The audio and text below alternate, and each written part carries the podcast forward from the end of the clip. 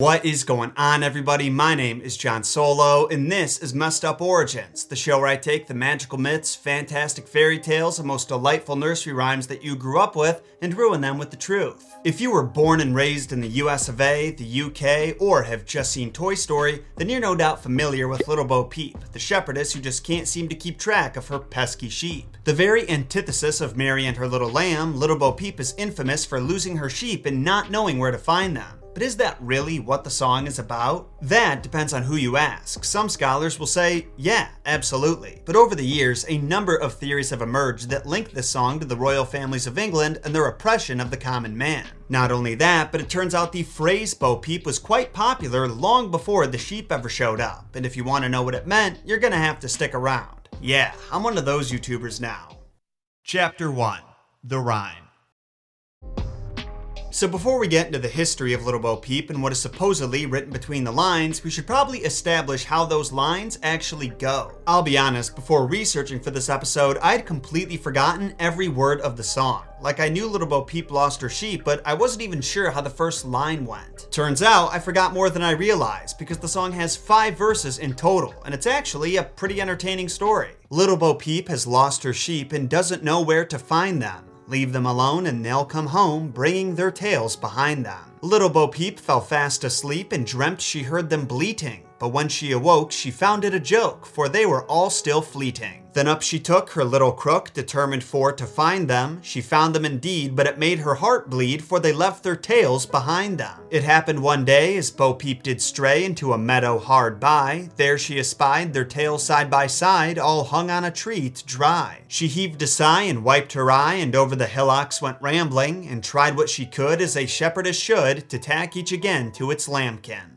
So there you have it. Little Bo Peep's sheep were lost. When she found them, they had their tails cut off, but eventually she found those too, and then she tried to reattach them somehow. Maybe it was like an Eeyore situation? I don't know. Unlike a lot of the other nursery rhymes we've covered on this show, there haven't been many variations of Little Bo Peep over the years, and I think that may have something to do with it being a cohesive story as opposed to a nonsense song like Ring Around the Rosie, where the words are interchangeable and non-consequential. We actually didn't find any variations of L B P in our research, with the exception of one verse in a variation of Yankee Doodle that was printed in seventeen seventy-seven. That's right, the lyrics of Little Bo Peep also fit the melody of Yankee Doodle perfectly, but we'll talk more about that in just a minute. First, the verse. Ah, oh, Jemima's lost her mare and can't tell where to find her, but she'll come trotting by and by and bring her tail behind her.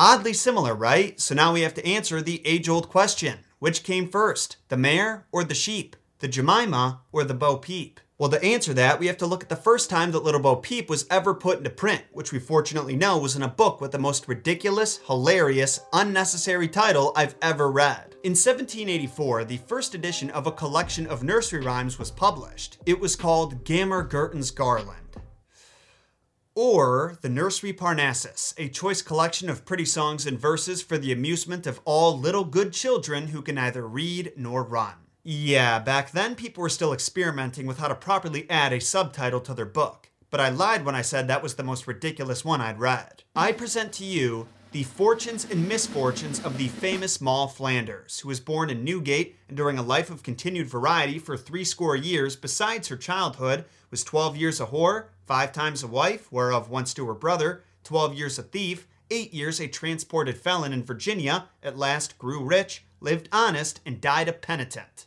Wow, it's like I don't even have to read the book now. Anyway, what were we talking about? Little Bo Peep. So that collection, Gammer Gurton's Garland, was written by Englishman Joseph Ritson and published in seventeen eighty-four. Initially, it would appear that since it was printed after the Yankee Doodle variant, it would have been thought up after, but you've got to remember that Ritson didn't write this song, he just collected it, and most nursery rhymes floated around for at least a century before being written down. Personally, I find it much more likely that someone would have parodied a popular children's song like Little Bo Peep for one verse in a war tune that's supposed to be mocking the enemy, as opposed to someone writing an entirely original song with its own cohesive plot based off of one random verse and a random variant of Yankee Doodle. But now you might be wondering, if Little Bo Peep came before Yankee Doodle, does that mean the classic Yankee Doodle melody was actually taken from Little Bo Peep? Quite possibly, but that wouldn't be totally accurate to say, because that melody is thought to have come from European folk songs of the Middle Ages. I'm talking like fourteen hundreds here. The melody that people nowadays are accustomed to hearing wasn't created until eighteen seventy-two, almost ninety years after the rhyme's publication, and it was first recorded in James William Eliot's National Nursery Rhymes and Nursery Songs. Here's a sample, because if you're like me, you may need a refresher.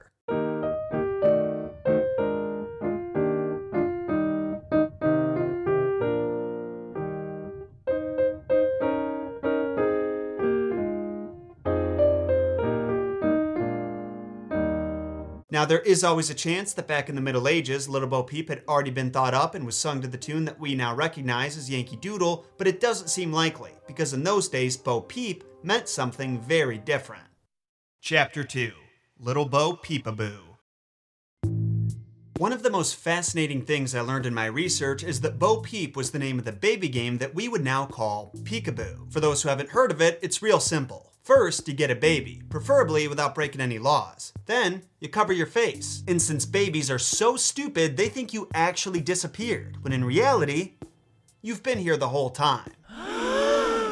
One of the ways we know it was a game back then is because the first written reference to it has been dated to thirteen sixty-four, when someone refers to a woman named Alice Causton. She was apparently forced to play Bo Peep through a pillory after short-serving measures of ale by packing the bottoms of tankards with pitch so it would take less liquid to fill them. That's a funny way of putting it though, isn't it? She played Bo Peep through a pillory. I mean, if you look at someone in a pillory, peekaboo would be one of the few games they could still play, I guess. Now, full disclosure, we couldn't actually find a copy of that thirteen sixty-four reference anywhere, but the book that refers to it, called English Industries of the Middle Ages, cites what I believe was a pamphlet or newspaper of some kind called Memories or Memoirs of London. In addition to that, there was a popular minstrel ballad during the reign of Queen Elizabeth. One verse went, "Half of England is naught but sheep, in every corner they play Bo Peep, lord them confound by twenty and ten, and fill their places with Christian men." Now that also happens to be the earliest written record of Bo Peep and sheep being associated, but in my opinion, it's just a coincidence, because calling someone's followers sheep as an insult has been a thing since at least the ancient Greek poets. Not to mention that Bo Peep still meant peekaboo up to the sixteen oh six publication of Shakespeare's King Lear. In said play, the court jester implies that King Lear is acting childishly and playing Bo Peep,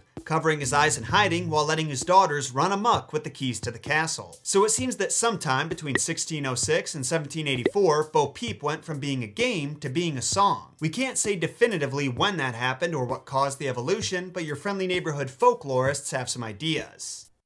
Chapter three, The Royal Family and Other Poorly Constructed Theories.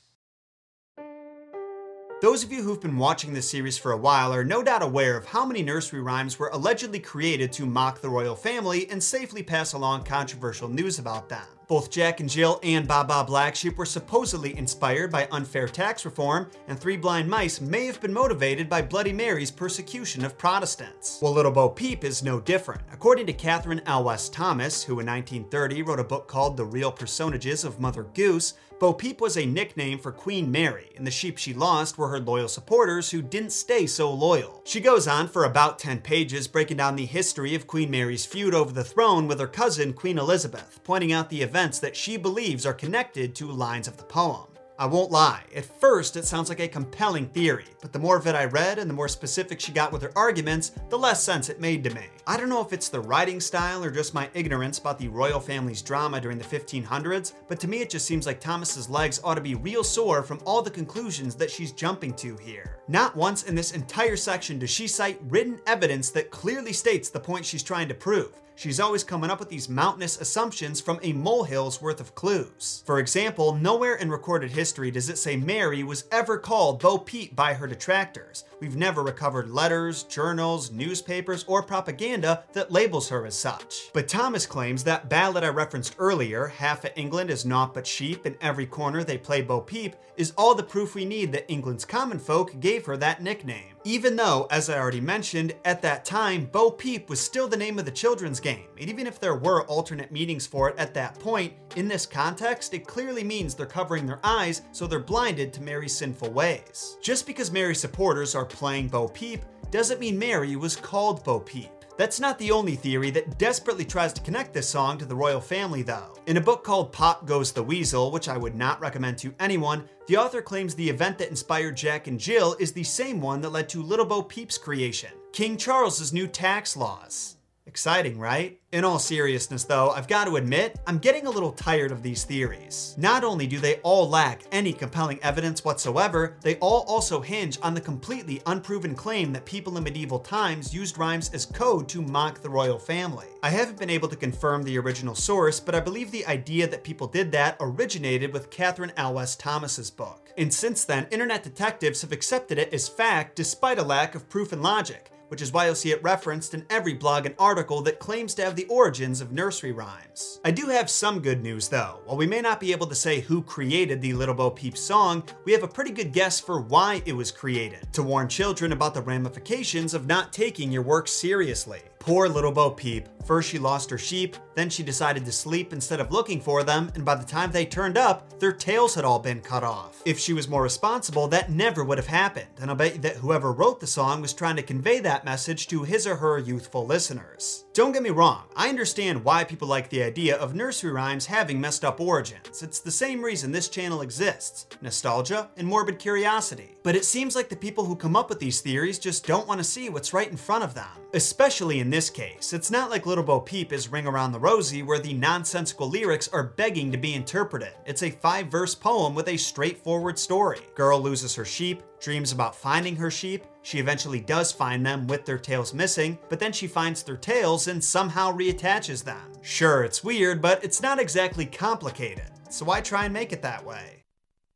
Thank you all for tuning in to the Messed Up Origins podcast. We're posting episodes every Monday, Wednesday, and Friday. So don't forget to sacrifice the five-star and follow buttons to the algorithm gods to make sure they bless your feed with more mythological and folklore content. If you have any thoughts on this episode you'd like to share, like if you really enjoyed it or are dying to correct my pronunciation of something, hit me up under the Messed Up Origins handles on Twitter and Instagram. And to those who are craving more Messed Up Origins, feel free to check out other episodes episodes of the podcast or look up my YouTube channel called John Solo to experience the original episodes complete with visual aids and custom-made artwork. Until next time, Solo fam, my name is John Solo, and don't forget, John shot first.